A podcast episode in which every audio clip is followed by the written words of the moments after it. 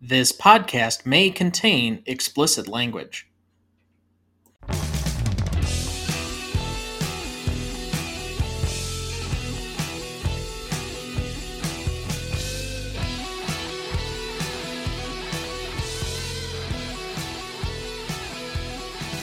Welcome to the Greatest Movie of All Time podcast, the show that uses a unique grading style to redefine what the greatest movies are. I'm Tom Duncan.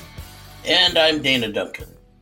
Tonight, for our 154th episode, we discuss the cult comedy classic The Big Lebowski from 1998. And we welcome back in our returning guest, the stand up comedian and host of Midnight Facts for Insomniacs, Shane Rogers. Welcome back. Thanks, you guys. Thanks so much for having me again. It was so much fun last time I had to come back. Absolutely. And we love having you. So, how has it been since you were on last?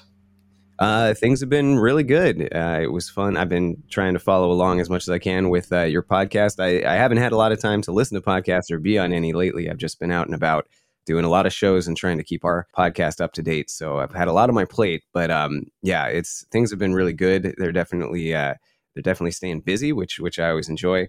Uh, but it's nice to have a second to breathe and sit down and talk about a fun movie. So this is the 25th anniversary this year, and I think it might even be this week of The Big Lebowski as we're recording this. It might be uh, coming out a week after the actual anniversary, but this was one that you previously selected and it worked out just perfectly as far as our schedule goes.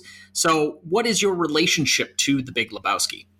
I think, like a lot of people, uh, well, at least a lot of people of my generation, I did not see it when it was in the movie theater. I think most people uh, did not see it in the movie theater, regardless of any generation. It was not a huge hit in the theaters. I discovered it on video, uh, probably at Blockbuster, and uh, you know, I, there was some some buzz around it. I think uh, you know it was the Coen Brothers, so there was already sort of a built-in little cult following there. I, I remember kind of being a little perplexed by it the first time I watched it I think I heard you guys chatting a little bit in the beginning about the fact that for most people, it's probably not a, an amazing first watch film. It kind of is something that you, I think, on the first watch, you you probably have, uh, you know, some hopefully some affection for it, or at least some curiosity about it, and then. It, it, it's just a film that for a lot of people makes you want to watch it again and the more you watch it sort of the more you just become uh, wrapped up in all of the silliness and the you know absurdity and uh, it just becomes part of your zeitgeist. I think it became part of the cultural zeitgeist. It becomes part of your individual zeitgeist. My friends and I quote it to each other all the time. Uh, we've quoted in our podcast, just thrown in you know random quotes, and it's just one of those movies that becomes a touchstone for everyone. It just I don't know anyone honestly of my friend group certainly, but I don't think I know anyone who hasn't seen the Big Lebowski and, and knows at least a few quotes from it. So it just it's one of those films that has become ubiquitous, and uh, so it's cool. As soon as I saw it on the list that you sent me, I was like, of course, you know, there's no other choice. I think I've come to this movie in a very roundabout fashion. I've heard it referred to a lot, and that there's been a big group of people that have such reverence for the movie. I know that we're going to throw around the term cult classic a lot during this podcast, but there really is a group of people that just admire and love this movie in a way that I never really felt connected to because I think the first time I finally actually sat down and watched it was sometime this winter. And so, again, I, I think I referred to it before we actually started taping as not a great first watch movie because I think you're focusing so much on the story. But the point of this movie is almost that there is no story I mean, there is, there's a plot and there's A to B to C, but the point of the movie is almost its absurdity. And I think that is what gives it really its great rewatchness or rewatchability is the word we usually throw around. Dad, did you kind of find it that way? I think what ultimately, instead of focusing on the story as much, is when you watch it the second time, you start picking up on, oh, yeah, I know that guy, or I went to college with that guy, or that guy was a guy used to hang around at the gas station that my dad would have a coke at before you know he'd go home, and that's where you start picking up on this. These are all characters that you know, and it took me a long, well, about three or four days to pinpoint exactly who the dude was in my life, and it's my uncle Phil. My Uncle Phil was the dude without the moral code. Hmm. Wait, the dude has a moral code. Well, I guess he does. All right. Yes, he does. Yeah. He actually got upset when, you know, man, her life was in my hands. He has a moral code. My Uncle Phil basically did, he's, he's long past, but he actually did some work for the mob was asked to burn down a pizzeria that wasn't paying paoli, had to get out of town. So he tried to borrow money from my dad so he could get out of town. I mean, and he was like that. He complete. I remember as a kid him coming in, he's got like overalls on, and he goes, reaches in his pocket, he pulls out, he says, See this? It's pot. Don't smoke it. He puts it back in his pocket. then he reaches into another pocket, pulls out, he says, See these? These are bennies. Don't take them. Puts them back in his pocket. I'm going, what the hell is this? And then I'm going, yeah, that's my Uncle Phil. The only thing is, I would point out there were certain Walter esque qualities to him where he would just on a dime go into some sort of like rant. And, uh, but yes, yeah, my Uncle Phil. Yeah, I agree. This is a this is a character driven movie. The plot is really secondary, and I don't even think I understood fully what had happened in it until the third or fourth viewing just because like it doesn't matter eh, who cares right? It's this is a movie about characters and i don't have anyone in my life who is specific to one of those characters but there are so many people i have who are a composite of those personality types. And i think that is really fascinating to me is that everyone you know and i think we all have a little bit of the dude and a little bit of walter and a little bit of you know because they're such opposites but they they complement each other in this movie so well. So yeah this is a character movie 100% the closest character where I could base it off of somebody that is actually in my life is actually a Donnie character. I have a fairly quiet background type of friend who's got his opinions and he will occasionally ask questions, but he's just happy go lucky. And if you tell him to bug off, he's just going to let it rub off his back. I think that's the most likely, but I agree. Walter, while he feels incredibly authentic, it's because he's such a composite of all these other people that I have around me like my mm. grandfather. Yeah, well, hopefully you don't treat your Donnie friend the way Walter uh, treats Donnie, but uh, but yeah, no, I think most people actually appreciate the Donnie in my life uh, as yeah. a, as opposed to it, but that's still a fun moment regardless. So, as mentioned before, we are discussing the Big Lebowski. This was the sequel, I guess, of sorts, and I do think there is actually a tie-in at one point to the extended Fargo universe.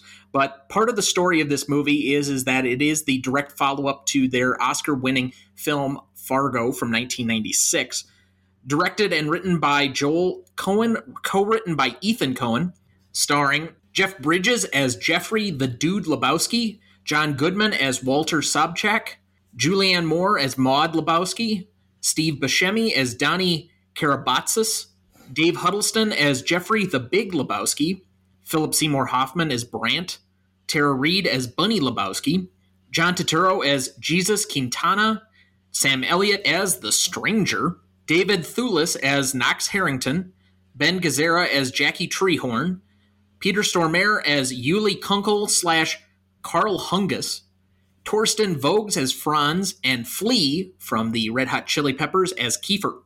Recognition for this movie after originally opening at the 1998 Sundance Film Festival, The Big Lebowski was released on March 6, 1998.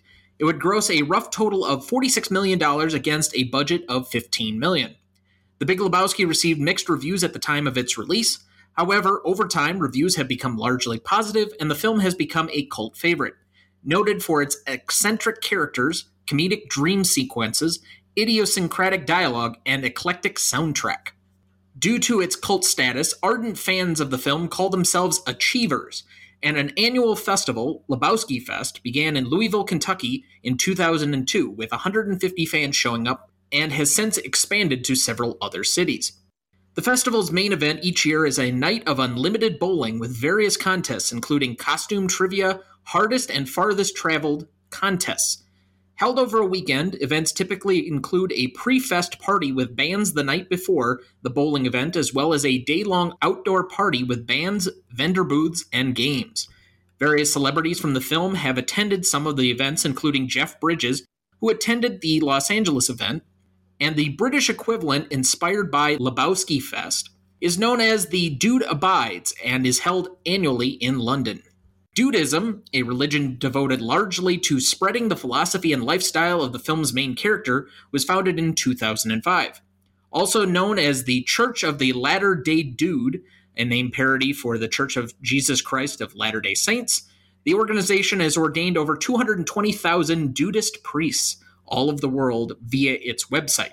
I should look into that. Entertainment Weekly ranked it eighth on their funniest movies of the past 25 years list. The film was also ranked number 34 on their list of top 50 cult films and ranked number 15 on the magazine's The Cult 25 The Essential Left Field Movie Hits Since 1983 list. In addition, the magazine also ranked The Dude number 14 in their 100 Greatest Characters of the Last 20 Years poll. Empire magazine ranked Walter Sobchak number 49 and The Dude number 7 in their 100 Greatest Movie Characters poll. Roger Ebert added The Big Lebowski to his list of great movies in March 2010. In 2014, the film was selected for preservation in the United States National Film Registry.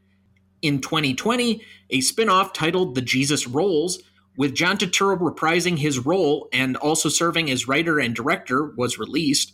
And The Big Lebowski currently holds a 79% among critics on Rotten Tomatoes, a 71 score on Metacritic, and a 4.1 out of 5 on Letterboxd. So we've touched on it a little bit already as to kind of the basic background of the movie. This was a movie that had a very tepid release at the time. So it begs the question why does the Big Lebowski seem to have endured enough to have two spider species named after the title character, multiple film festivals for just this movie, and an entire religion spawned by the film? How do we explain that? That's a good question. I mean, you know, I, I do love this movie, and it's even hard for me to explain why I love it. I think that it is just a movie that hit at the right time. I think, you know, there is a certain nostalgia of how the movie became part of popular culture at a time when I was in college. All my friends were into it. We all drank white Russians. You know, we'd go out and say, another Caucasian Gary, and the bartender would know what you were talking about. I mean, it just, it became such a phenomenon underground that it it was huge, but it still felt small. It still felt like it was just your friend group that was into it, even though it was this big phenomenon. And so there's something really nostalgic and warm and fuzzy about watching it. I watched it two days ago for this, and you know I hadn't seen it in years, and it just it was so much fun to rewatch it. I mean, I honestly was I'm gonna watch it again in another few months just because it's just one of those warm blankets that you put on, and it brings you back to that time in your life and it's it's a fun group of characters to hang out with. It just feels very safe and enjoyable. There's nothing in the movie that's particularly challenging. It's not trying it's not like the Coen brothers, you know, making an edgy movie that's trying to challenge you in any way. It's just a movie that's fun and enjoyable and it doesn't seem to have a reason for existing. The plot doesn't matter and yet it all works and there's something really unique and cool about that. They weren't trying to reinvent the wheel. They weren't trying to create some really intricate plot that you'd have to figure out and be talking about for weeks. They were just creating a, a, crazy cast of characters and having fun. And I think that's part of it is you can tell the fun that went into making this movie. It really comes across and I think it makes it fun to watch for at least for me and and my friends. So I think that's where it comes from is so much of this just joy from the movie and then the nostalgia and wanting to recapture that joy. I think this is very much related to the film that came before it, even though it was met with a much harsher response at the time. Fargo has such a nihilistic view of crime. And while this is supposed to be somewhat of a knockoff of the Raymond Chandler, the Marlowe films of the like 30s and 40s, it still has a very silly view of crime and criminals and coming from that background, Dad, as a former criminal defense attorney, this seems much more authentic to actual crime than most of the like Michael Mann films that we get that have these professional bank robbers. Oh, I can tell stories. I had a client who was arrested and came in and couldn't figure out how the police were able to track him down. I said, Did you notice that you stole a Cadillac and it had OnStar? Well, what's that? I said, It's a satellite device that they can use to track your whereabouts. Oh, well, maybe I shouldn't have stolen a Cadillac then. Yeah. Or the group that's going to break in and steal dynamite so they can blow up a door and break into a clinic to steal narcotics. And so they plant their girlfriends with walkie talkies on each end of the road leading up to the quarry where they're going to break in. And they give them walkie talkies so they can radio in and tell them if the police are coming. They set the walkie talkies to the police uh, channel. So the police were listening to the entire communication between the group. And these are true stories. Yeah, I mean, this movie I think is an interesting contrast with Fargo. You know, Fargo to me is a brilliant film. I think if I watched these two back to back and didn't know that they were Coen brothers, I would not. I would have no idea that these were made by the same people. Fargo is as as smart and, and interesting as it is. It's very bleak. You mentioned it's nihilistic. In here, they make a lot of fun of the idea of nihilism, but that movie is very nihilistic. I don't rewatch Fargo ever you know, I, I don't. The, the, guy going in a wood chipper is not a fun Thursday night, and it, it, I think again, it is a brilliant film. But this movie is so much warmer and funnier and and just more accessible, and so it it's really interesting to look at the fact that they made these two back to back uh, because it just doesn't seem like it tracks. See, I'm not sure that I would necessarily agree because I look at Fargo as kind of the median point between this and something like No Country for Old Men, which I know a lot of people watch a lot or have a good rewatchability story with, but I don't think I've watched it more than maybe twice. I know we have to visit it at some point for the course of the show. We haven't covered it yet.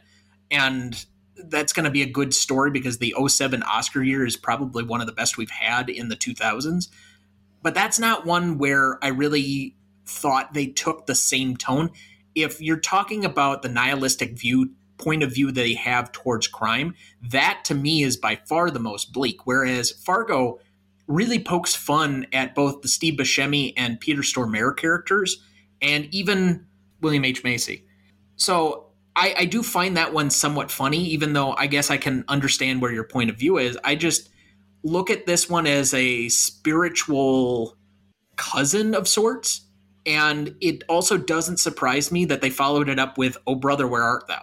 Because to me, there's a maybe not the exact same point of view, but it's a similar tone at times, even though the subject material is a little bit different. Yeah, no, I definitely see The Big Lebowski as sort of the the intermediary between Fargo and Oh Brother, Where Art Thou you know, it, was moving further on the absurdity scale. Oh, brother, where art thou is, is a complete kind of silly farce, whereas you know this one at least incorporated some elements of, like you said, hard boiled detective stuff, even though it's sort of mocked. They were going for that that neo noir kind of feel to it, and and making that absurdist. And then yes, I agree that No Country for Old Men is is way more bleak. That is definitely the bleakest movie I would say they've done, other than maybe like Blood Simple or something and the rewatchability there. I loved it when I saw it in the theaters. Uh, no Country for Old Men. I think it's I think it's really well done. But you know, Cormac McCarthy. I mean, it's just gonna it's going to be bleak. It's going to be depressing. And that again, yeah, that's a, that's a movie that I have not watched again since I saw it in the theaters. And then you have their absurdity run amok when you get to something like The Lady Killers, which is just awful. Oh, I didn't even see. It's one of those Tom Hanks choices that you're like, why are you in this film? Yeah. yeah. Well, but the the one thing you can say, even on even those Coen Brothers films that are very dark, it's all about strange characters. Sometimes the strange character is living in within the confines of a normal existence. Other times their films overemphasize the uniqueness or the strangeness of the character in order to make a comedic point.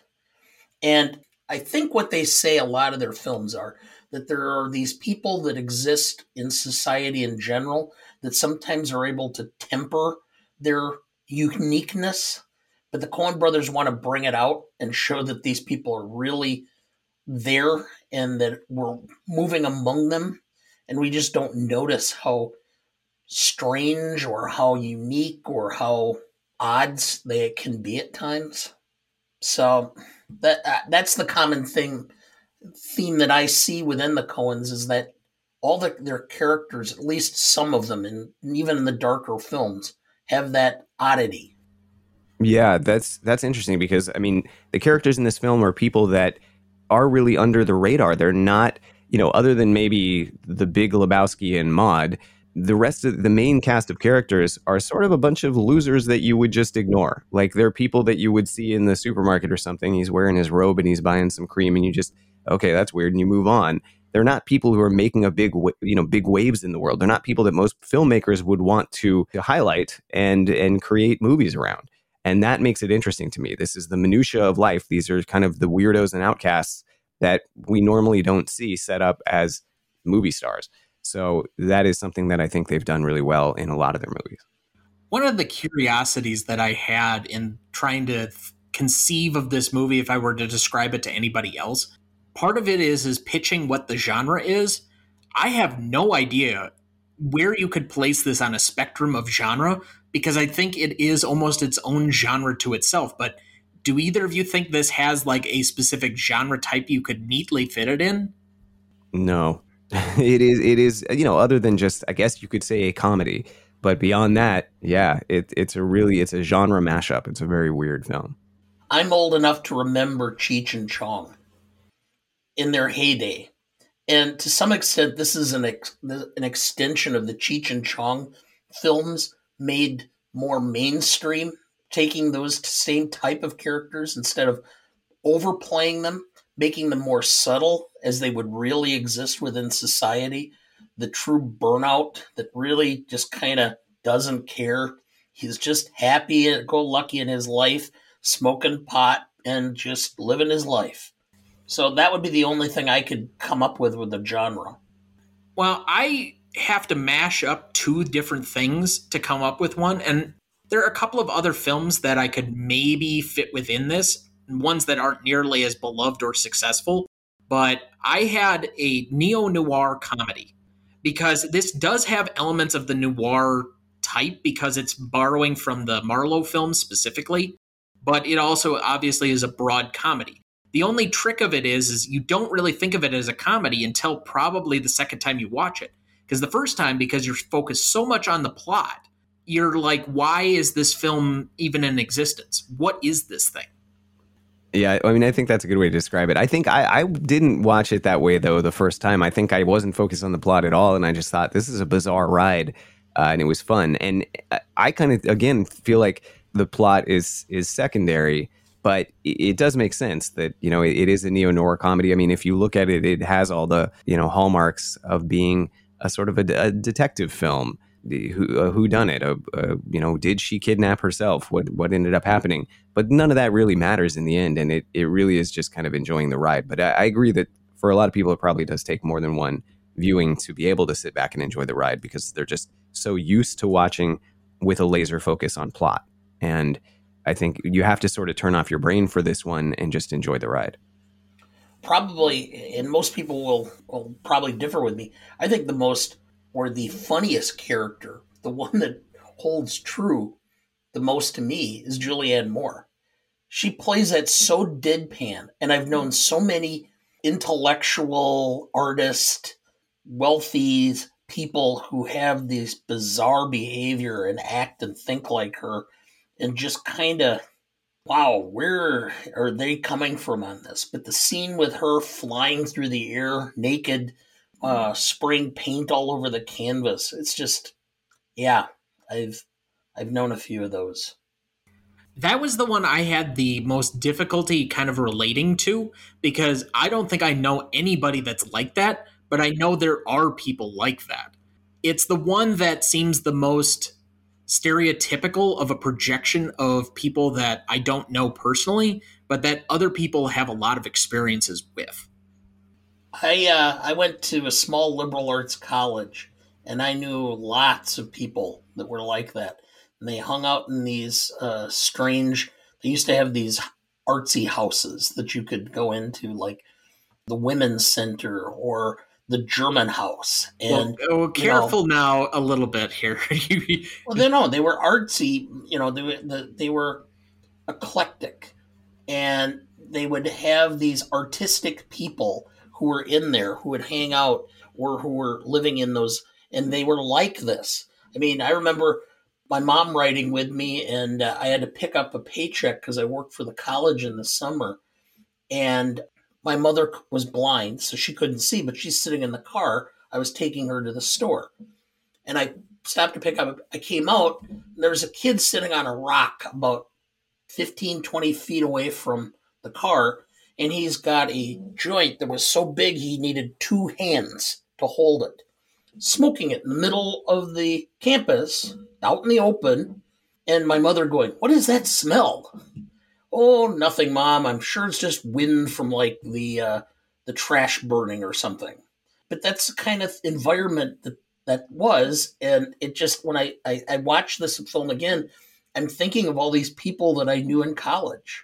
Yeah, me too. Actually, I mean, there is this is a send up of artistic pretension of of modern art and how pretentious it can be and certainly you know there is kind of wild feminist aspect of that that we've that we've all had some experience with. And i think you know there's validity to every type of art. You know i have seen i, I live in santa cruz and my friend went to ucsc i went to davis which is slightly less um, hippie-ish but santa cruz you know i remember coming here and seeing you know art artistic installations of women who had drawn stuff with period blood. Like you know it's that there there is that element of sort of avant-garde weirdness that extends. And it's not just the feminist art world, I mean, you know, I think of Andy Warhol and and this silly pop art movement with soup cans as being very similar. It, you know, this is again a send up and, and a mocking of artistic pretension. It is people who take it so seriously, and that is their whole identity.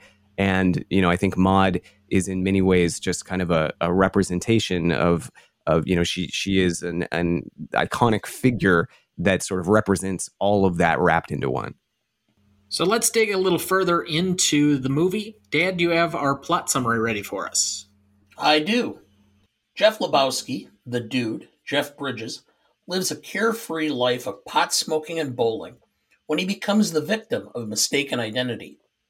When home invaders realize their mistake, they leave the dude's apartment, but not before urinating on his living room rug.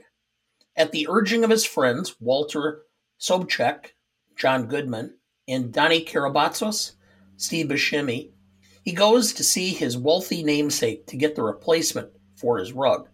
The dude soon finds himself embroiled in a story of extortion, double cross, deception, embezzlement, and sex. Will the dude be able to free himself from this mess and get back to the bowling alley?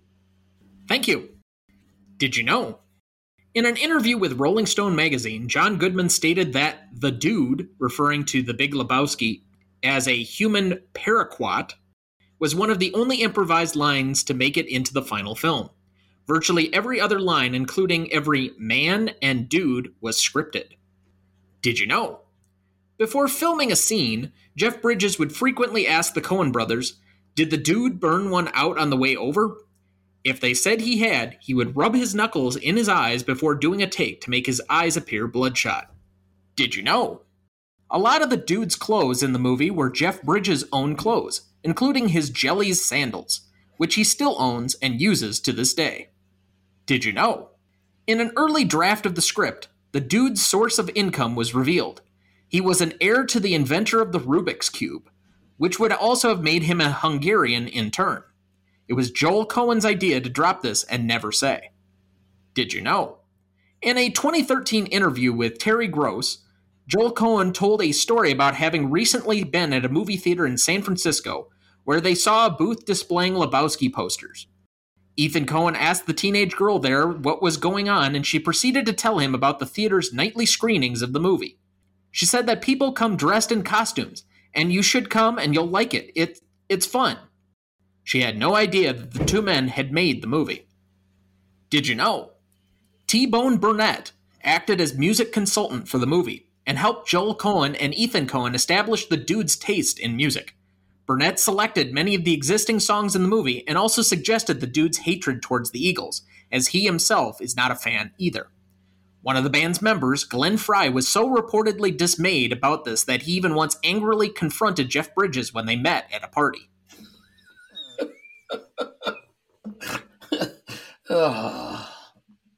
Did you know? In the clean version for television, the famous line, This is what happens when you fuck a stranger in the ass, was changed to, This is what happens when you find a stranger in the Alps.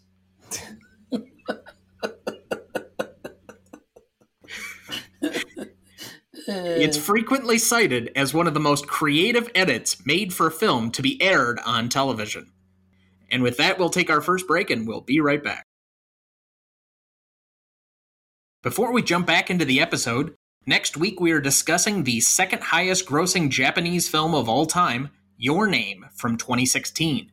Written and directed by Makoto Shinkai, starring Mitsuha Miyamizu, Taki Tachibana, and Miki Akudera. God, I hope I got those right. You won't want to miss that one, so watch ahead of the show by searching the Reelgood app to find where it's streaming for you. That's R E E L G O O D. That takes us to best performance. Given that we already stated in the Did You Know section that just about every word of this movie is down in the script, the tone of it is so unique, even within Coen brother films. And I don't know how many other people could conceptualize a universe like this, or to Shane's point from earlier, would even care about people that we would normally just not even think twice about in our everyday life. I have to give it to Joel and Ethan Coen. Yeah, that's good. I mean, I, I didn't know that was an option as far as performance goes, but that's I mean, they are the the stars of this show 100% because like you said, they really, you know, you, you would it almost feels unscripted in a lot of in a lot of parts, but the fact that they put it together and crafted it to the point that it felt effortless like that is a real testament to what great writers they are. I went with uh, John Goodman. For me, the Walter character is the most quotable, the most charismatic, he's scene chewing in a lot of ways, but it's in the best way. And he is, to me, the funniest part of this film and the most memorable. And I think that when I think of this film, you know, Jeff Bridges and John Goodman are the two people that I think of, and Goodman's character just jumps off the screen for me. Absolutely 100% agreed. He's only my best secondary just because I think I had by force of habit to go with the Coens just slightly ahead of him, but I had a real debate about going with John Goodman. Honestly, I don't know if he's been better in a film. Yeah, I agree. I think this is his best performance. Dad, who did you have for best performance? I had Jeff Bridges, and I've seen interviews where Jeff Bridges basically admits that the dude and he are one and the same. That this is him in real life. And I just thought and so maybe that's why he presented or portrayed this character so brilliantly is that it's so much like himself and then when i you know you mentioned it i saw that too that he was wearing his own clothes throughout i'm like boy uh yeah okay now i guess i do understand that this portrayal so I, I don't know if the portrayal in the film would have been nearly as odd or oddballish if Jeff Bridges wasn't kind of portraying himself to some extent, the oddity of his own personality. I think he took what could have been a fairly benign character and and up the ante just by being more natural and completely believable in the role. So that's why I went with him on this. But I, I I'll go start off with secondary performance. I agree totally with your comments regarding John Goodman, and that's who I have as my secondary performance. His ability to turn on a dime and just start going into these tirades, really, really good. Over the line. yeah, for me, um, I agree with everything you said about Jeff Bridges, and that's why he's my secondary performance. Uh, it does feel incredibly natural. It feels like this is at least a facet of Jeff Bridges' personality for sure. That he sort of could have gone this route if he didn't go acting. Maybe he just would have turned into the dude. And it it feels very effortless, and it's just a fun performance to watch. Well, I'll take it even one step further on that. He's my most charismatic. And going back to what you said, I remember during last week's taping of our show when I tried to read the I'm the dude, man, El Duderino. Just even me reading it and even attempting to sound like the dude seems so inauthentic. I can't do it as well as he can. Somehow he's able to imbue this personality with all these written words that are just said in such sequence, but with the certain amount of pause and the emphasis in certain places that makes you feel like he's the dude. I think in anybody else's hands, it would just feel so off putting. Mm-hmm. Yeah. It almost feels like when you read all these little side comments, like it would mean much more if these weren't written, but the way you have to deliver it as written feels almost like if you were trying to perform Huckleberry Finn on stage and you had to do it in the vernacular, but you'd never heard anybody speak like that before. So I have to just give him mad respect. But the other thing is, is you have to buy into his character to even care about the movie or where it's progressing at all. And given the nature of who he is, and again, going back to the point that this is not a character in ordinary life, that you would care about. In fact, it would be somebody that would be part of is it the YouTube series or the Facebook series People of Walmart that Yeah. he seems like he just steps right out from. I just don't think that I would necessarily care about this guy. The only thing that seems inauthentic is is instead of from Los Angeles, this guy seems much more like he would be from Florida. I agree. Actually, it's I don't associate Los Angeles with characters like the dude, and I've spent a lot of time in LA. I, you know, doing shows, and then I have I have family there as well. So I totally agree with that. For me, most charismatic, I went with uh, John Goodman again, just because I, I agree with everything you guys are saying. But I just felt like from when I watched this movie, uh, Walter steals every scene. He's just larger than life, and he's super charismatic. I, you know, I think the definition of that character is the charisma, or the defining characteristic of that character and uh, so for, that's who I went with. Yeah, anybody that's in a modern day right now would be subject to potential cancellation, and yet somehow, because of the way John Goodman plays it, it's a very likable character. Not something easy to pull off. That's what's fascinating about it to me is he is just a really difficult, and he also is weirdly self conscious about his even his own you know like when he makes fun of like the chinaman thing right? Saying the chinaman over and over he knows that like these prejudices that he obviously shares he says the chinaman as right after he says oh and dude that is not the preferred nomenclature. Asian american please. And then he says you know the chinaman is not the issue here dude. Like it's clear that he has all of these foibles and prejudices and, and issues but he's aware of them and he's like sort of trying to be better and that makes him likable but he's unable to be better and that makes him relatable because he's still you know he's very fallible character very he can't control his own anger he has anger issues he's kind of a jerk but somehow he's likable and to me that is just a fascinating combination. Well but he's also self-aware in a way that i don't think people that are like this in reality usually are. Specifically i'll point to the one context. Walter you're not wrong but you're just an asshole. Well yeah. And he just lets yep i accept that. I know i am that is a line that I have, you know, incorporated into my life. And I say probably at least, you know, a few times a year to someone. I'm like, you're not wrong. You're just an asshole. Dad, you're most charismatic. I, I have a tie, and uh, I went out in the mainstream just because I wanted to recognize him. First, John Turturro.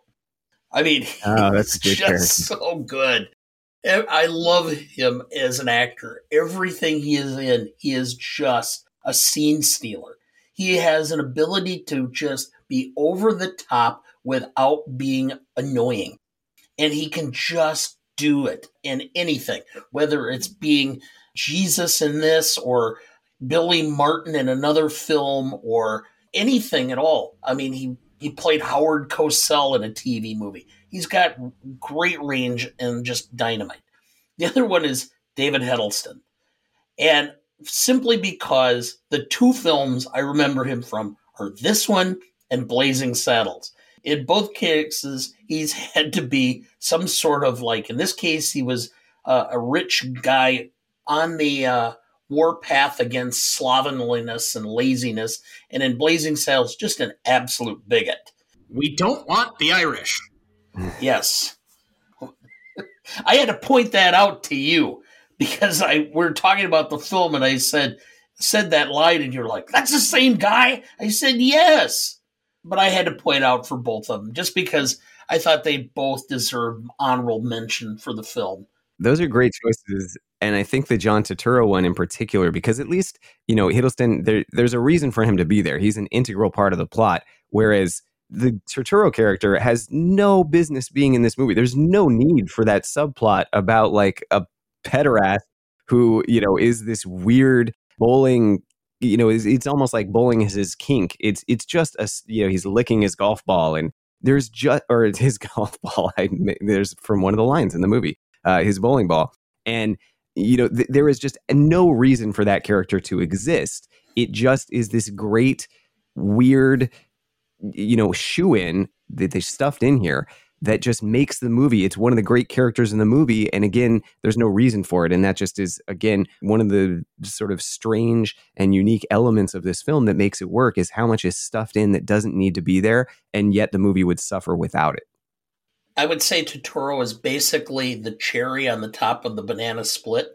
It doesn't have to be there, but it looks very much better. And I love the maraschino cherry on the top anyway.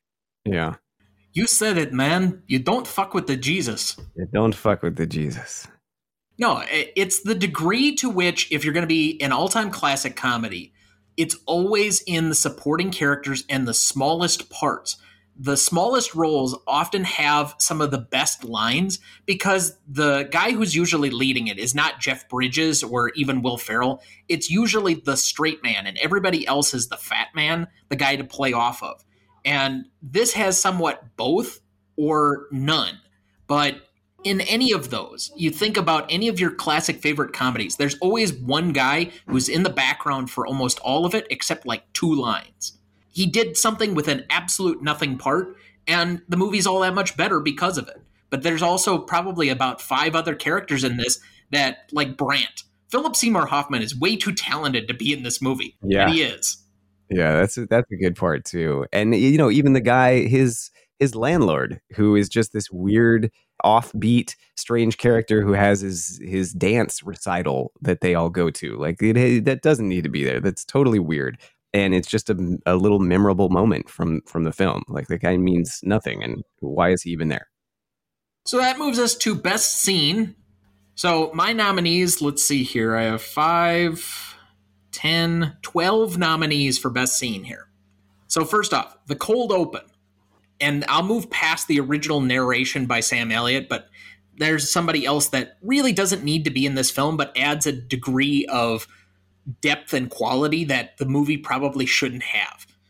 But when it's, uh, well, you obviously don't play golf, man, and then he pees on the rug, shouldn't be a good scene, and yet somehow is it's the best version of somebody getting a swirly ever. yeah, the whole uh, let me let me see. It's it's down there. Let me take another look. Like just the fact that he's getting pushed into the toilet, and you know he should be freaking out. But the most dude thing in the world is to just kind of throw off a quip right there and end up getting punished for it. But you know, giving giving zero f's. That's kind of his thing. It is. It really does set the tone for the movie and I think yeah, that that's a great scene. So the next one I have down, and it kind of skips an important possible point in the movie where Donny and Walter are trying to talk him into going to see the Big Lebowski for the first time. But I'll go as my next nominee to the actual meeting of the Big Lebowski. Everything from Brandt showing him through all of the awards and significance of the Big Lebowski, which is another one of these great exposition without exposition scenes, which I always give a mad amount of respect to anybody who can actually do it because I don't think I could if I were writing a script. And then actually meeting the Big Lebowski, I, I think is probably one of the best setup parts of the movie where we need to move with the plot line. I had that one on my list as well. Yeah. So then I have Over the Line, which we've quoted a bunch of times already. I don't think I need to explain that one much. I have then Ransom Goes Haywire, where Walter loses his undies. Dream sequence number one. The fact that I have to put it as number one dream sequence already means that this is going to be special. Then I have the introduction of Maude Lebowski, as we mentioned, with the naked swinging and paint.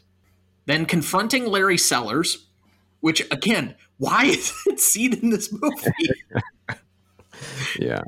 Jackie Treehorn, Dream sequence number two, which I think is the more famous one. Showdown of the Lebowskis, Square Off with the Nihilists, and Donny's Funeral. I'm sure there's something else that I missed. What did I miss? The only other one that I really like, I don't know if I, it probably wouldn't be above a few of the ones you mentioned, but uh, where he's smoking the joint in the bathtub and the nihilists come in with the marmot scene and they throw it in the water and he has this panic attack and you know they pull it out and hey this is a private residence man. Uh, just it's similar to that cold open where it just really encapsulates the whole movie in one scene. It's this guy who's just going about his stoned life having a you know enjoying his bath and then a bunch of people come in and just wreck his his his chill. They they harsh his mellow. And that's kind of what this movie is about is a guy who is going through his life and a bunch of weird stuff happens and he has to deal with it but beyond that, yeah, the second dream sequence is on my list. The just dropped in to see what condition the Kenny Rogers song, uh, the whole bowling, you know, surrealist uh, dream. That that is one one of the things that I remember most about this. Like when I think about this movie, I always picture that scene. And then, yeah, his confrontation with Lebowski, the whole, you know, ye- the yelling of the the bums lost, the bums lost, as he walks out and just says, "Yeah, give me give me one of the rugs," you know, and he wins. That he wins that interaction, and that that again is an encapsulation of the movie. Is you know he's he's getting his mellow's getting harsh, he's getting yelled at, but in the end, he's going to come out okay. And uh, you know, and of course, the lines with his El Duderino, or you know, if if you're not in the whole brevity thing it just it really sums up those characters. Did I miss anything, Dad?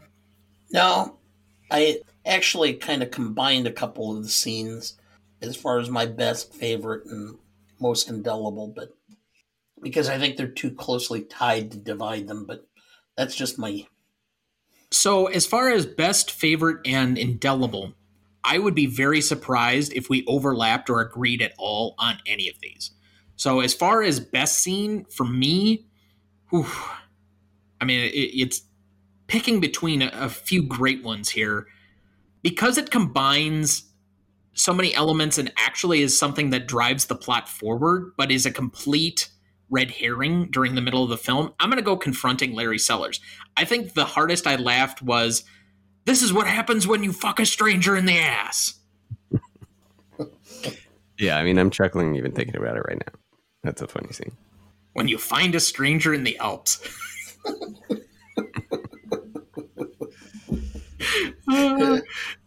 uh, if you do, it's usually on a goat path. Uh, what were your best scenes? So I listed some some of mine. Those were the ones that I was talking about for for best scene. God, it, it is so hard to choose. One of my favorite scenes. Well, I guess we're on best scene, so I won't get to that yet. But it, the the best scene for me would probably be just because I do think it sums up the movie.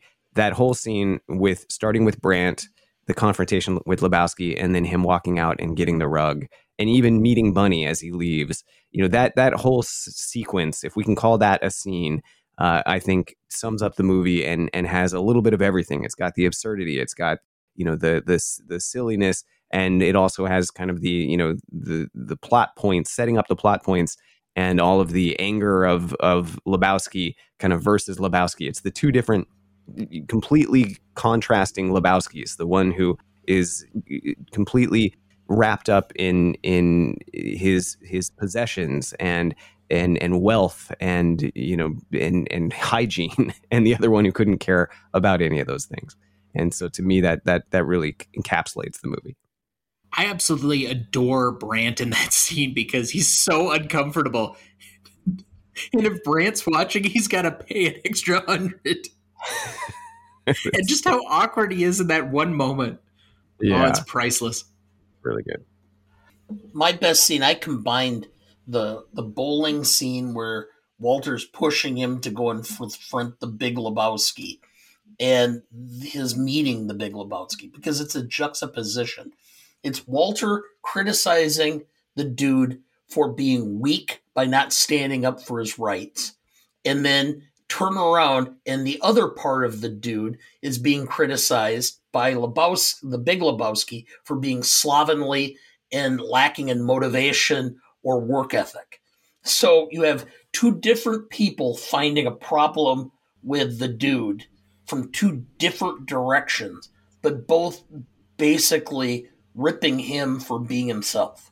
And I thought that that summed up the film.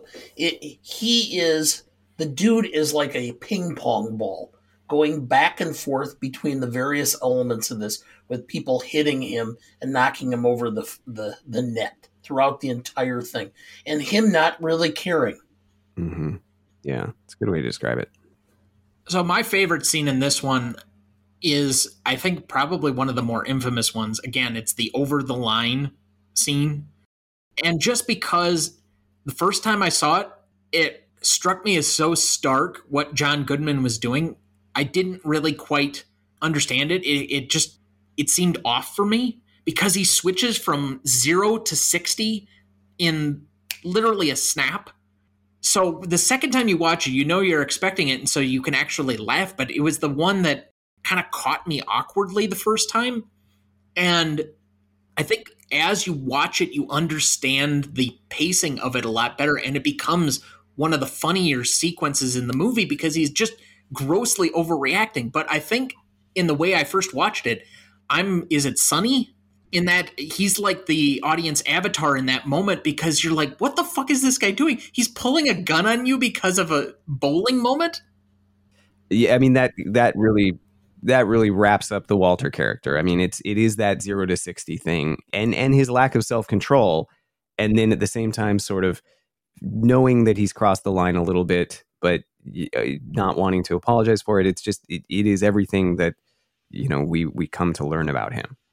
Well, it, it epitomizes those common everyday bowling mishaps that lead to gun violence that happen on a daily basis. or like you know traffic, just someone flips off somebody and then all of a sudden they're shooting. You know. Well, yeah, I was gonna say in America anymore, you really don't need much of an excuse for gun violence. Yeah. Yeah. Anyway, my favorite scene is first of all, Ben Gazzara as the porn king, Jesse Treehorn, or excuse me, Jackie Treehorn, was just an absolute great choice because here's this guy who looks like a normal businessman, which is guys who are in the porn business. You know, you you think of them as being sleazy and bad to pay and etc.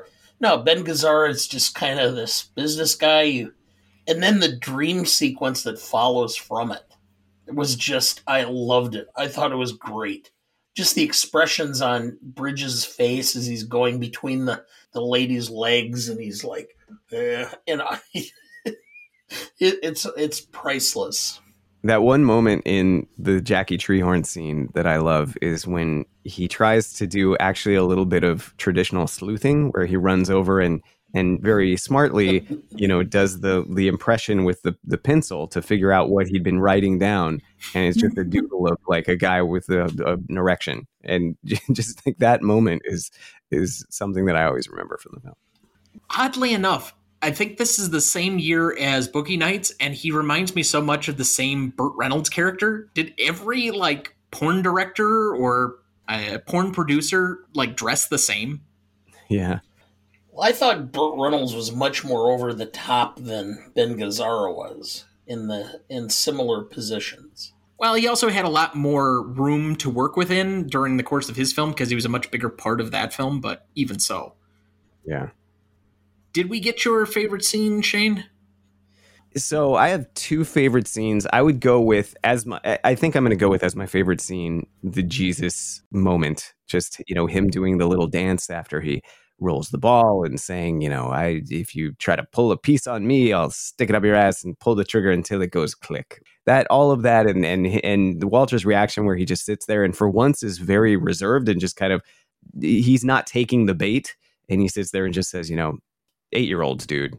That that scene to me is the one that I I could rewind that scene a bunch of times. It's just great. And then another scene that I think we haven't mentioned, but that I really love, is the scene with Maude and the other guy who has that weird laugh, who just kind of sits there, you know, being weird and laughing about this phone call that they're getting, and sort of he's judging the dude.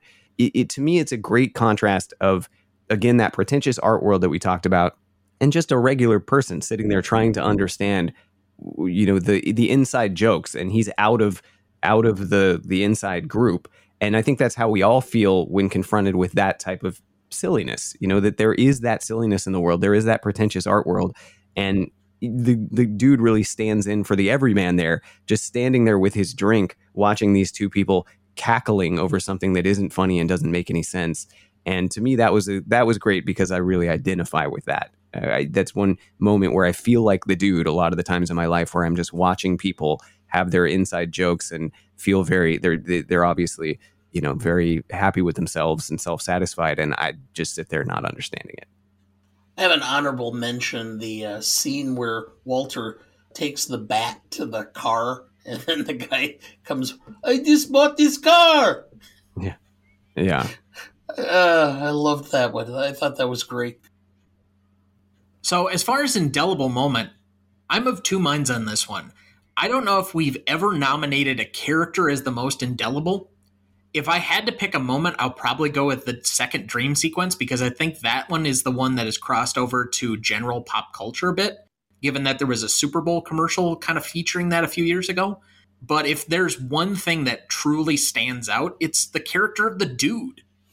Yeah, for sure. I, I actually chose that second dream sequence for the most indelible moment. Because I think when people think of this movie, uh, they think of that. It is the most sort of colorful candy like sequence of these giant bowling balls. It's all very expressionist like german expressionism but you know and the song is great. I mean it's a song that now i have on one of my playlists where like i'll just you know that song comes on and i think about that scene but also i just kind of love the song.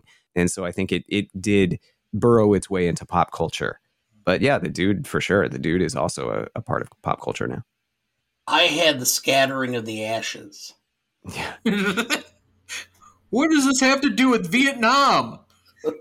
well, not just that, but I mean, think about it. Not only did they botch it up, his body or his death is all over them, both figuratively and literally.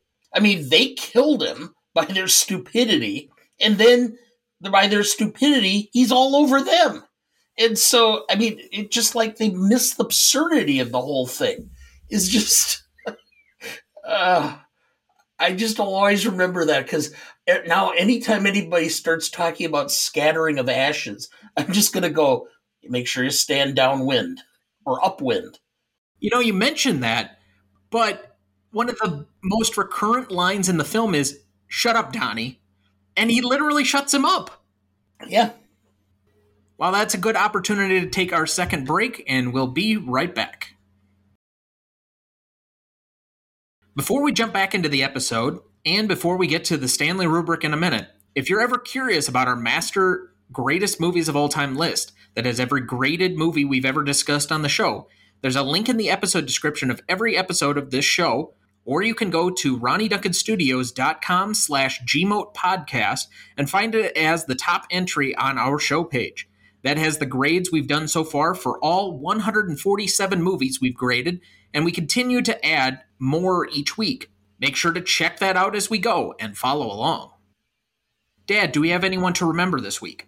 Yes, Walter Mirisch, 101, American film producer did uh, The Heat of the Night, which he won the Academy Award for in 1967, the film Midway, and The Hawaiians. He was a former president of the Academy of Motion Picture Arts and Sciences.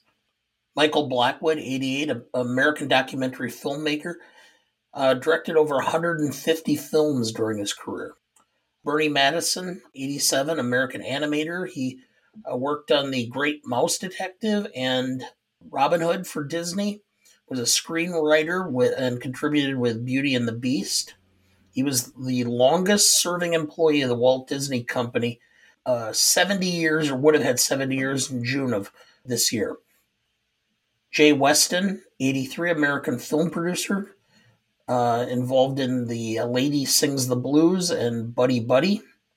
Ted Donaldson, 89, American actor, was in uh, A Tree Grows in Brooklyn, the Adventures of Rusty, and was in the radio version of Father Knows Best.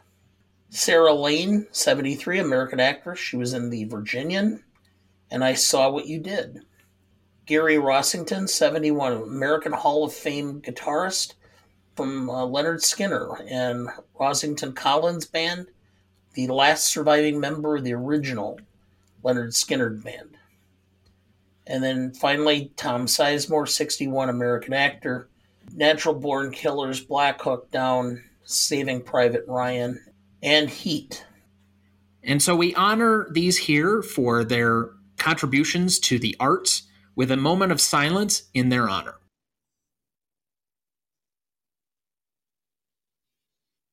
Thank you. And now on to the probably longest section of the entire podcast best funniest lines. The dude. That rug really tied the room together. You're out of your element, Donny, I think is a classic. He says it numerous times. Uh, we mentioned that you're not wrong, Walter. You're just an asshole. One of the, probably my favorite line in the movie. You know, the guy saying, What is this holding up the bowling ball? Well, obviously, you're not a golfer. Uh, there's so many good lines. It just, this is what happens when you fuck a stranger in the ass. The, we could go on all day. Go ahead, Dad. The dude, let me explain something to you. I'm not Mr. Lebowski. You're Mr. Lebowski. I'm the dude. So that's what you call me, you know? That, you know, his dudeness, or, you know, duder, or El Duderino if you're not into the whole brevity thing. Walter, nihilus. Fuck me. I mean, say what you want about the tenets of National Socialism, dude. At least it's an ethos. That's a great line. I for me, uh, you want a toe, dude? I can get you a toe. I can get you a toe by three o'clock this afternoon with nail polish. The dude, Walter, I love you, but sooner or later you're gonna have to face the fact you're a goddamn moron. Shut the fuck up, Donny. The Chinaman is not the preferred nomenclature, dude. The dude, God damn you, Walter! You fucking asshole! Everything's a fucking travesty with you, man. And what all that shit about Vietnam? What the fuck? Has anything got to do with Vietnam? What the fuck are you talking about? Are you employed, sir? Employed? You don't go out looking for a job dressed like that on a weekday. Is this, uh, what day is this? Well, I do work, sir, so if you don't mind, I do mind. The dude minds. This will not stand, you know. This aggression will not stand, man. I love that line because he does that numerous times where he absorbs something. The dude is kind of a sponge and he absorbs something because he sees that on TV. He sees George Bush saying that the aggression, this aggression will not stand. And then he spits it out later. And he does that a bunch of times throughout the movie.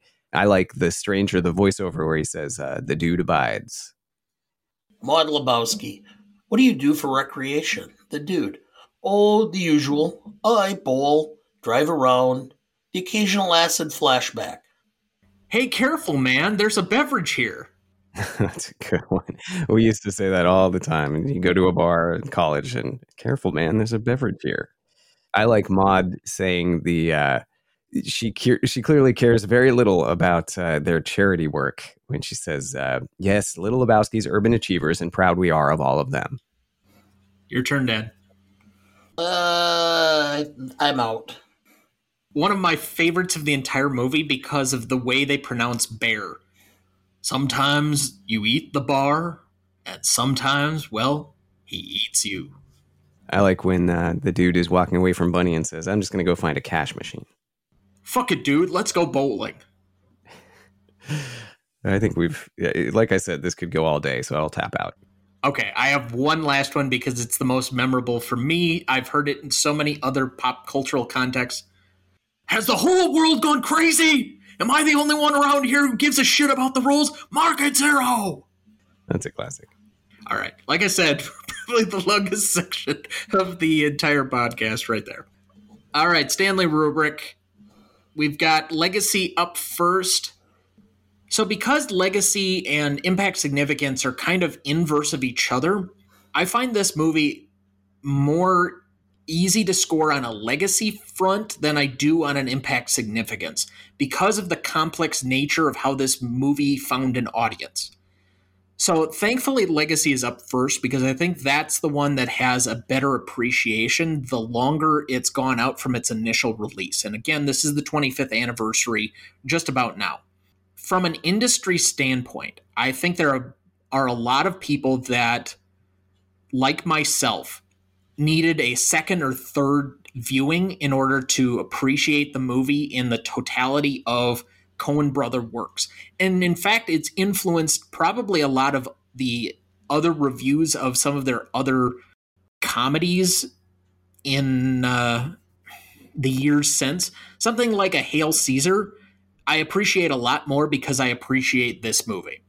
So I actually will move this up to probably about a 4.5. I don't think that universally this is a movie that is something for everybody in the industry, but they look at it as I think anybody that likes Coen brother films, there are maybe three that are going to be in everybody's top five. And we've already mentioned them Fargo, this, and No Country for Old Men. Then the last two, I think that's up to a matter of taste. But almost by universal standards, if you like Coen brother movies, those three probably have to be in your top five. What about uh, True Grit? No, that wouldn't be in the top five for me. Okay. Raising Arizona is better than that movie. Blood Simple's better than that movie. Oh Brother, Where Art Thou is better than that movie. I like Hail Caesar more than True Grit. I enjoy True Grit, but is it like one of their best films? Probably not. I mean, they've made so many good classic films. It's it's hard to differentiate, but I just don't put that up near the top. So I'll go with 4.5 for industry. As an audience standpoint, again, this is a cult film and called a cult film for a reason. I don't think this is universally beloved. This is a film that appeals to a lot of people, especially the farther out we go.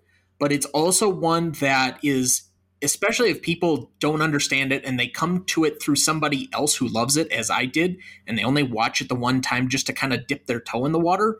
I'm not sure this is one they give a second look to. And because of that, I can't give it full points. Again, there are a specific group of people partially influenced by the internet and the internet age as they found a community in the late 90s, early 2000s that has influenced how this movie is perceived. But I have to go with a four because I just don't see this as broadly appealing as something like Jurassic Park or, you know, one of those major Spielberg films or a Christopher Nolan film that a lot of people have seen and love. This is just not quite on that level. But those who love it really will go to bat for it. And so I can't give it much below that either. So I'll go with a straight four on that one for an 8.5 overall. All right. Whichever of you would like to go. Yeah, I mean, I agree with you for the most part on the industry. I think 4.5 is fair. I think that it did, I, I think it probably had a little more impact on the industry than we would, than is apparently visible uh, without digging a little deeper. But I think that Judd Apatow movies. I think I think everything that sort of came after from a comedic perspective had a little bit more leeway when it came to not having to be plot driven and being able to just be a character ensemble. And I think that, you know, the Seth Rogen type of comedy, even maybe Will Ferrell, where you just have movies that are driven by character, you know, that where it's like it doesn't have to have a neat bow tied up at the end or a mystery that gets solved. It, even though this this film ostensibly does, it, it doesn't matter. It, it it's irrelevant to the film. Really, this is just a movie where I would come and watch these characters living their lives because they're just that interesting and and funny and compelling.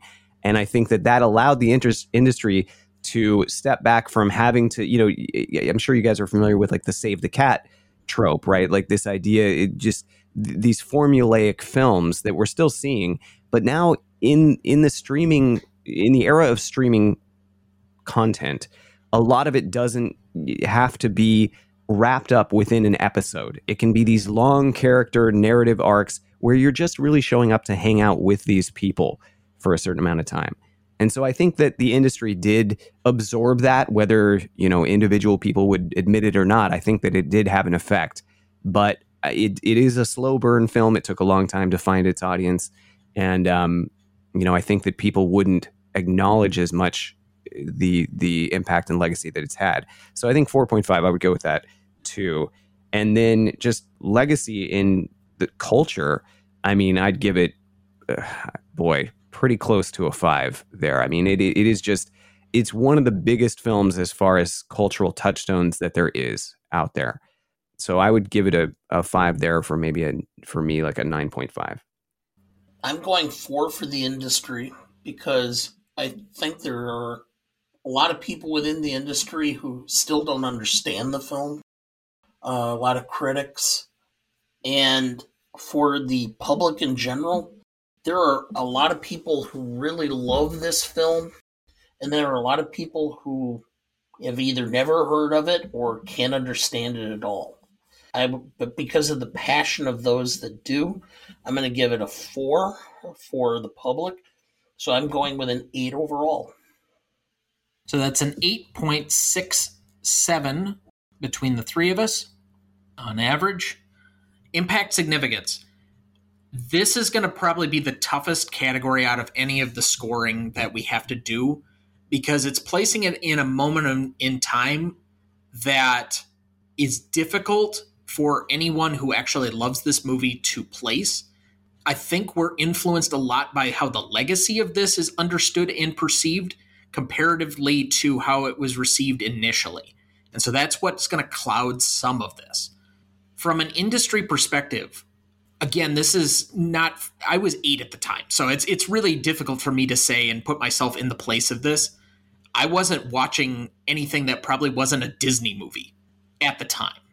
But I think coming off of Fargo and the broad success that that film was, part of the reaction for this was we're going to allow these guys to do anything and this is what they come up with and that kind of initial first shock viewing where and I've I've heard this said about Will Ferrell comedies that he's even mentioned that people have asked him why are your movies funnier the second time? And it's because the first time you're often focusing on the plot.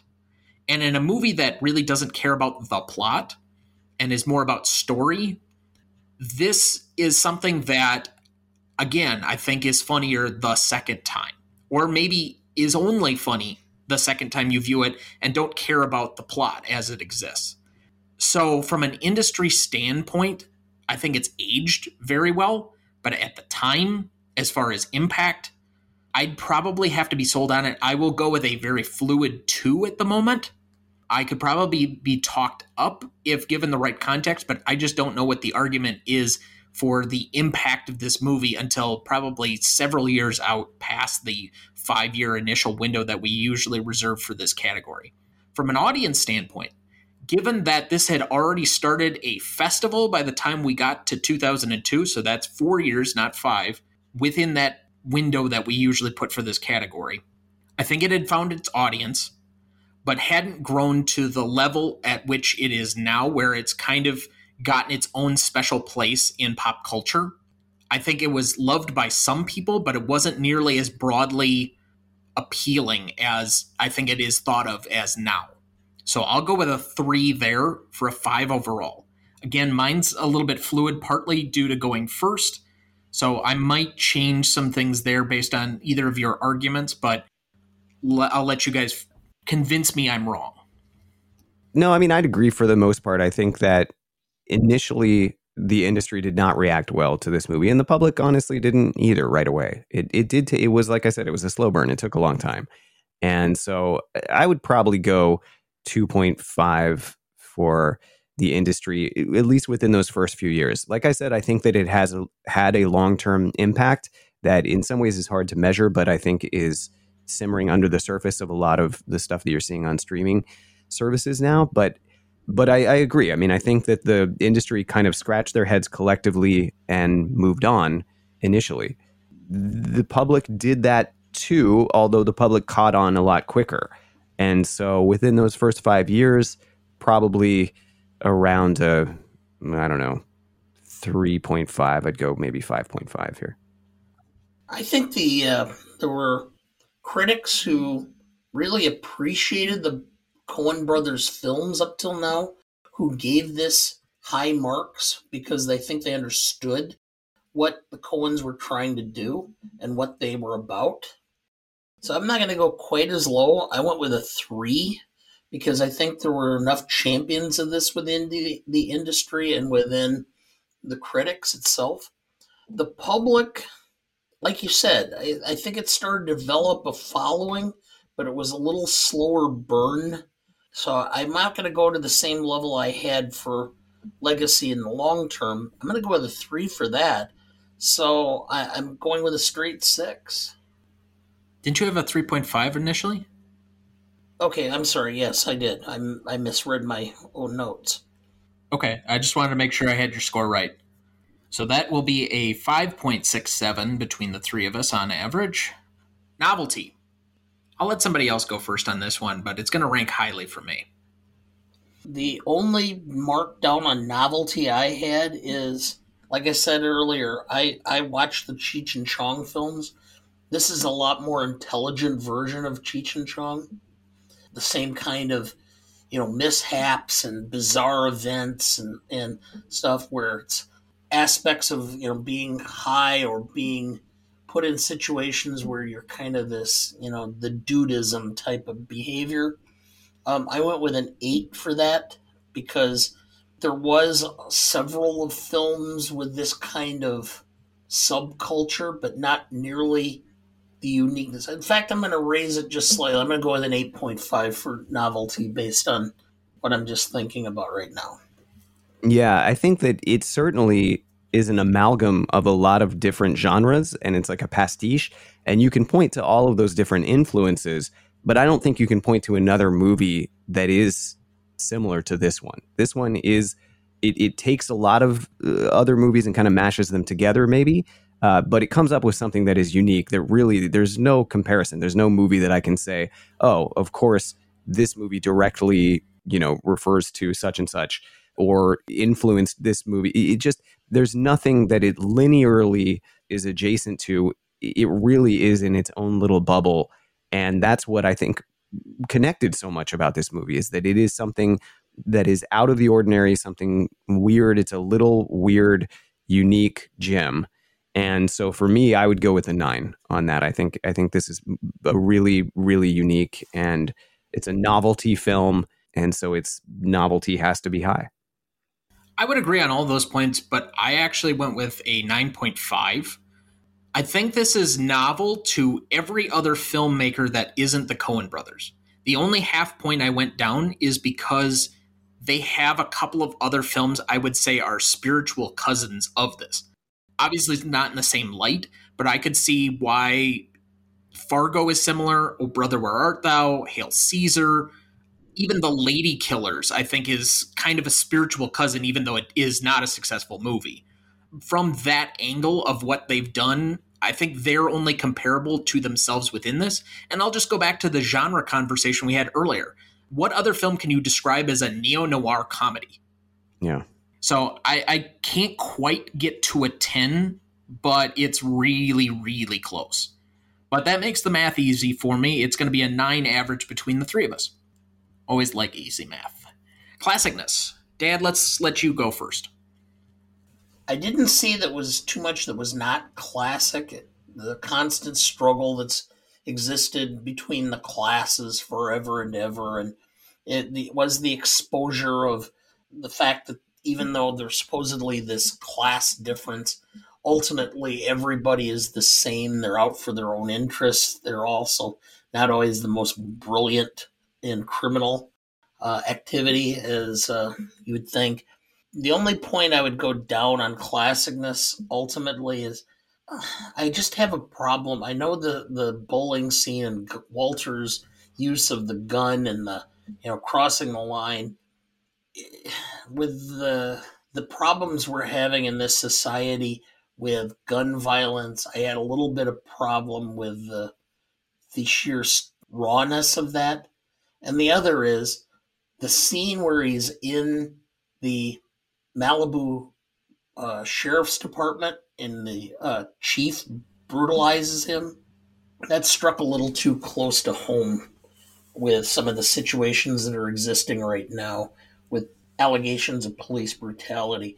So I went down to a nine. I mean, they're not huge in relation to the film, but those are the two points that bothered me.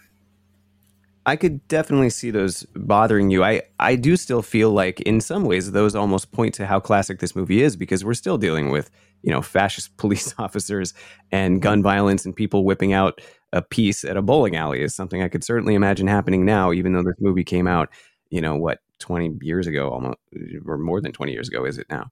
So I do feel like that's still classic. And there is a lot of stuff that's sort of not PC in it but I think that that is intentional and it's a send up of those kind of people that say things that aren't PC. And, you know, it's not an endorsement of those. The dude saying Chinaman, it, it does get called out. But then again, Walter uses that same uh, slur just a couple seconds later. And it's sort of the, the hypocrisy of that. And I think that those are all still really relevant. I think everything pretty much in this film holds up. The only thing that I'm going to ding it for just a little bit is that it is so rooted in its time based on the Iraq War, you know, Saddam Hussein being in one of the dream sequences, uh, George Bush on the TV talking about this aggression will not stand and him kind of repeating that. So it sort of is really grounded in the Iraq War era. But beyond that, I think that everything else in the movie still holds up. I mean, I didn't see anything super problematic other than the stuff that is supposed to be problematic and is making fun of that. So for me, I'd go at 9.5, I think. So I've been on a very, I guess, large journey with this film and this category. Initially, I'm trying to think what is exactly classic about this film. I didn't have the same things occur to me as you pointed out, Dad, but the at least the scene in the Malibu sheriff's office on hindsight, I could buy into what you're what you're saying. I'm not sure I could agree on the Walter bowling scene just because, and I'll agree with Shane on this, that that seems authentic to even our modern struggles with it. I agree with your dated references. I just thought, what is it that necessarily is this ahead of its time on? Because it was already a period piece. This is a film about like 1990 or 1991, made in 1998 or released in 1998 so it's already somewhat of a period piece, loosely, I would say. I'm not sure it's in the same definition as some other ones where, like, the Queen about the same time is obviously flashing back to a, a, a completely different historical time and has a lot of the removed parts of hindsight. So I don't know. It's a loose definition on what a period piece is. But I think this is dramatically ahead of its time on the drug culture and the influence, especially where we're at now with our relationship politically with marijuana, it's way ahead of its time. The other thing that's really aged well is, as we pointed out, many of the characters we've seen reflected in our own lives. If not directly, like one person is a like for like, as was mentioned, composites of these characters are found in a lot of different personalities. So as I've thought about it, and as uh, and I'm glad you guys went first because I've had to have my mind kind of jogged on where I'm at with this film. I just think the film overall has become classic because of how it's somewhat endured despite its initial release. So I'm almost tempted, despite its flaws and kind of its datedness in certain capacities, because I don't know how many people are going to understand the history of it. Like, if a 15 year old comes to this film now, is he really going to understand all of the Vietnam references, even though they're just kind of like subtle? Is he going to understand why Walter's so animated by Vietnam exactly, and the burning bodies Khe Sanh and all this stuff? No, probably not. But I still under, think he understands the tone of what Walter's going for, and there are still those guys that are hanging around, still talking like that. I'm tempted to go with a 10 but I'm not quite there, so I will agree and go with a 9.5. But that's that's much different because originally I was coming in, I was going to go 8.5. So even that, I've, I've just slightly moved up on during the course of our conversation. So that's a 9.33 between the three of us. Rewatchability, I think I'd go up on this the more times I watch it. For right now, at this exact moment in time, I will go with an 8 which kind of hits a, a weird sweet spot, but I'm really tempted, and maybe this is selling it low. The more I've thought about, the longer I've put my notes together to do this episode, the more we've discussed it, the more I'm very tempted to go watch it immediately after we stop recording. So maybe this should be higher, but I'm going to go an eight for right now. For me, I mean, this is again, you know, the, obviously we're coming at this from our own perspective and our own sense of nostalgia. And for me, you know, I had a different experience with it. This was a movie that in college we used to watch over and over again. We all quoted. Uh, and again, watching it, you know, I, have watched it throughout the years, and then watching it a couple days ago, it hit just as hard and was just so enjoyable to watch again. And I'm sure I'll watch it more in the future. So, just for me personally, and a lot of the people I know, this is probably one of the most rewatchable movies I can think of. And so I'm going 10. This is a film that I think I'm going to have to watch a few more times just to really get a appreciation of the comedy within it. it. It's one where you watch it and then the couple of days after you start thinking about how much more funny it is than when you're initially watching it. And so I have a feeling the more it's watched, the better it gets. Because of that, I'm going to go with an 8. I think if I had seen it a few more times, it would probably be higher. But right at this point, I'd have to go with an 8. So that's an 8.67 average between the three of us. For audience score, we had an 86% for Google users and a 93% for Rotten Tomato users for an 8.95. So to recap the categories, we had an 8.67 for legacy, a 5.67 for impact significance, a 9 for novelty, a 9.33 for classicness, a 8.67 for rewatchability, and an 8.95 for audience score, giving us a final total of 50.29 overall score, placing it on our list currently between Taxi Driver and Aliens. Strange bedfellows. Yeah. The comparisons on this show from week to week are just impressive, but it, it belongs among those movies. All right, remaining questions. I think since this story is not necessarily about plot, I think you could open up a few different things. I have some questions. I guess the ending leaves me a little cold at times especially because you're driving a detective story, the aha moment of what happens with the reveal at the end, and I guess I, I will try not to spoil it, although if you're listening to this, you've likely seen the movie. But I don't understand why Donny has to die and what the significance of it is, even though we get that amazing ashes spreading sequence at the end. I also like the bargaining about the receptacle for the ashes. that's a good, yeah, good moment too. And then you see the coffee can, yeah.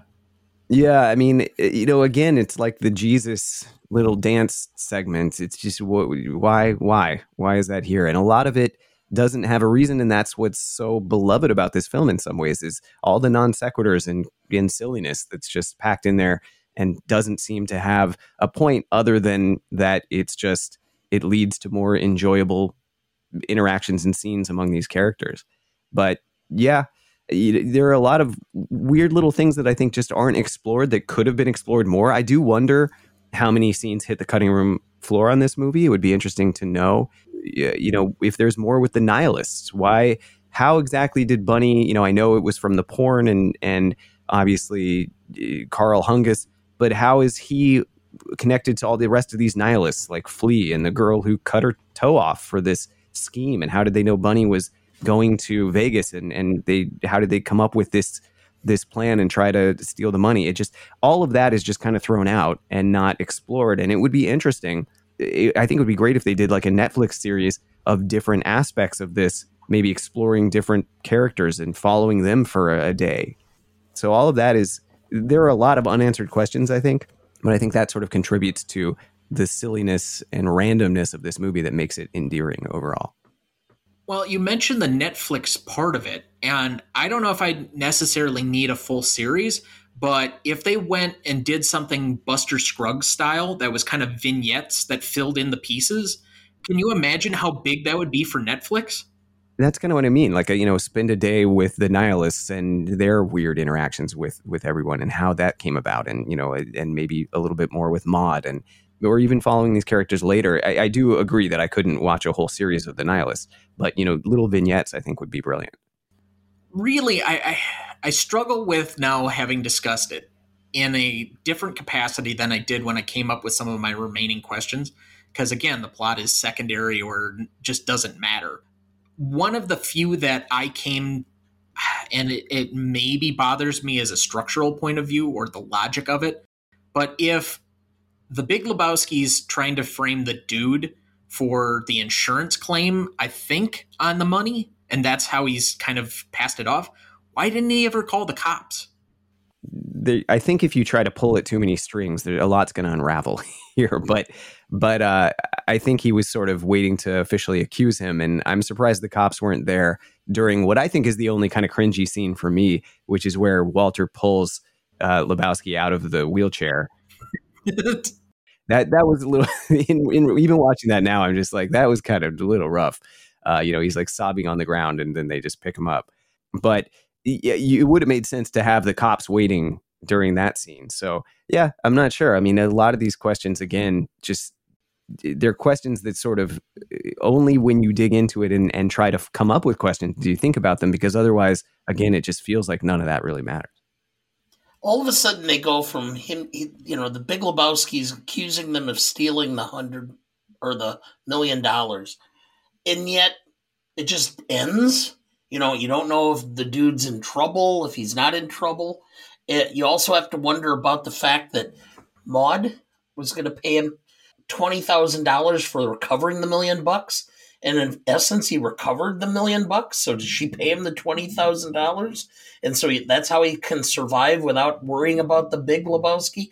Or here's the other one: I don't know too many people named Lebowski, and yet he impregnates Maude and you start going, hmm, how, what kind of uh, potential incest issues may, may exist? Are these people related somewhere? Is this some sort of like not that distant of cousin that just were separated? That type of thing.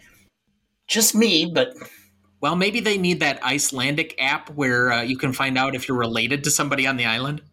Yeah, there you go.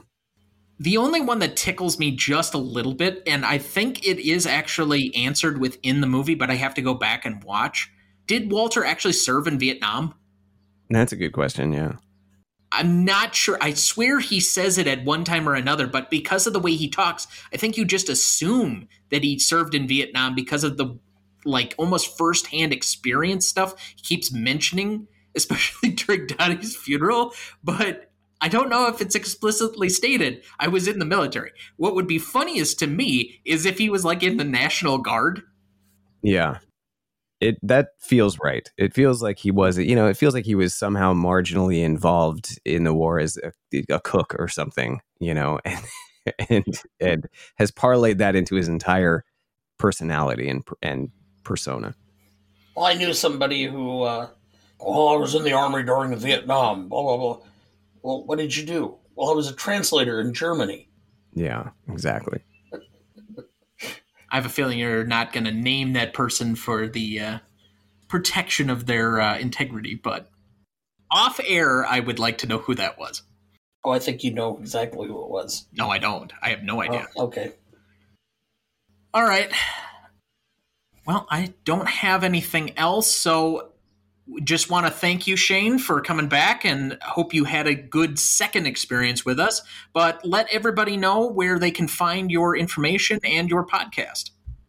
Yeah, well, thanks for having me, you guys. This was fun the first time and uh, even more fun for me the second time because this movie is one that I really do love. So this was fun to get to chat about. And I am uh, the one of the co-hosts of Midnight Facts for Insomniacs. As you mentioned, it's a great uh, show about random fascinating facts and uh, it's comedic and also you learn a lot and I definitely recommend it. And then I do a lot of comedy, and you can go to shanerogers.net, check out my upcoming shows. Tonight is the last show that's on there for a while. I'm intentionally going to take at least a few weeks off, uh, but it'll start being populated again. Uh, and then as we get toward April, I know I've got a bunch of stuff coming up in April. So uh, shanerogers.net and uh, Midnight Facts for Insomniacs. And we'll have links for both of those either in the show notes, the show description, or on our show page for anybody that needs to find those. Dad, any remaining thoughts for the week? Not really. I'm. I'm. Uh, well, we have our bet, and uh, we're recording before the Oscars, so we'll have to see uh, what happens. Yeah, this is a big weekend for you guys. Yep, one step closer to you reviewing Freddy Got Fingered. boy. I have a feeling I might end up uh, having to watch that. Yeah, you you went out on a limb this year in a way that allowed me to be very conservative, and I think there are a couple of spots where we're going to get stuff wrong. Just listening to people now, and I may change my ballot going into tomorrow night for uh, the pool that I'm going to be a part of. But uh, yeah, I, I, think I'm in a comfortable position not to uh, watch the bat nipples. Yeah. Okay. So uh, let's see here recommendations uh, of stuff coming up.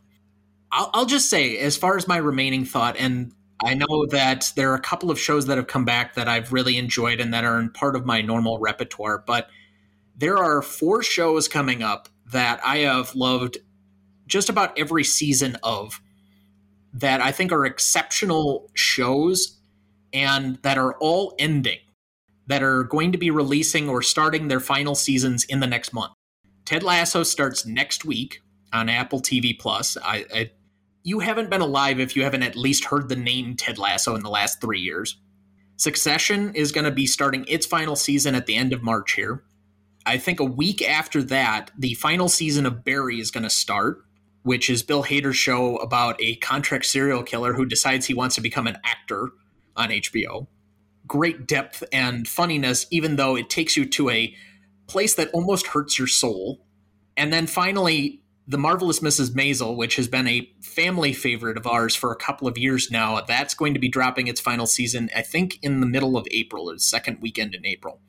And for shows that I've had multiple seasons with characters, Ted Lasso is going to be its third season, Succession its fourth, Barry its fourth, and Maisel will be its fifth. I'm just kind of a little melancholic I know that some people really appreciate not having to spend too much time with these characters because they think they're going to end in the right place. But because I've had such reverence for all four of those shows, I'm just going to miss hanging out with some of these characters. And I know there'll be shows that I rewatch. I'll probably rewatch Ted Lasso a bunch of times. I've already done it in preparation of this final season. I love Succession. I enjoyed, especially the first two seasons for me with Barry. The third one got really dark, so that one's going to be harder to revisit. I just, I'm going to miss being able to hang out with some of these characters. And so it, it's kind of got me in this phase where I'm just a little sad that I only get one more season, but maybe that'll make me appreciate the finality and the, the last pieces I get with these characters, at least new pieces uh, of my relationship to them. So appreciate things while they're here and understand that finality gives you a certain part of the appreciation of life. Yeah, I definitely know where you're coming from uh, with mixed emotions about those. Succession, in particular, I think personally, I think it's the best show of the last five years, and uh, I'm sad that it's ending. But at the same time, uh, you know, we we've seen what happens to shows once they get past their fourth, fifth, sixth season, and you know, I don't want it to go the way of Lost either. So I think they're making the right decision, but at the same time, it is bittersweet because it would be sad to see it go. I think that's a brilliant show. Agreed wholeheartedly. I think the only show, as far as a drama, and even then, I, I use that loosely because of how funny that show is, that could compare anywhere close to me for over the last four or five years is probably Severance. But that's only had the one season so far. So I just, every character on that show, every main character, even the supporting characters to a degree, is just so brilliantly written and so brilliantly cast and acted. It's it's hard to fathom how well done that show is, but I agree with you. If it stays past its welcome, that'll be hard to reconcile with how great I think of it right now. Yeah, I don't want them to sort of tarnish the legacy here, and and I agree about Severance. By the way, I, I'm really interested to see where that goes. I thought it was a really cool first season but I trust the creators and specifically Jesse Armstrong. So if he thought this was the way to end the show and this is the natural fit to how you need to end it with these characters, I'll appreciate it that much more. It's just it, at times, and I, I remember growing up with some of these sitcoms, and as they ended, I would always have this really like drop in my stomach, but it, it, feels sometimes like losing a member of the family, even though you'll find something else that you'll love just as much probably six months from now, and that'll be your new thing. It's just the cycle of things that you love, I guess. Yeah, agreed. Absolutely. So that'll do it for us this week. Thank you for listening. Treasure the experience. Dreams fade away after you wake up. Next week, we are discussing the second highest grossing Japanese film of all time, Your Name, from 2016. Written and directed by Makoto Shinkai, starring Mitsuha Miyamizu, Taki Tachibana, and Miki Okudera. You won't want to miss that one, so watch ahead of the show by searching the Reelgood app to find where it's streaming for you. That's R E E L G O O D. Please like, follow, rate, and review, or whatever on whichever platform you have so that more can join in in our fun. You can also email the show at the new ronnyduncanstudios.com or sign up for our newsletter, find our new Facebook page on the Greatest Movie of All Time podcast, or find us on Instagram, Twitter, or TikTok at the handle at gmoat Podcast. The Greatest Movie of All Time is a production of Ronny Duncan Studios. Our show is mixed, edited, and written by Thomas Duncan. Our music is thanks to Purple Planet Music. Our technical provider and distributor is Captivate FM.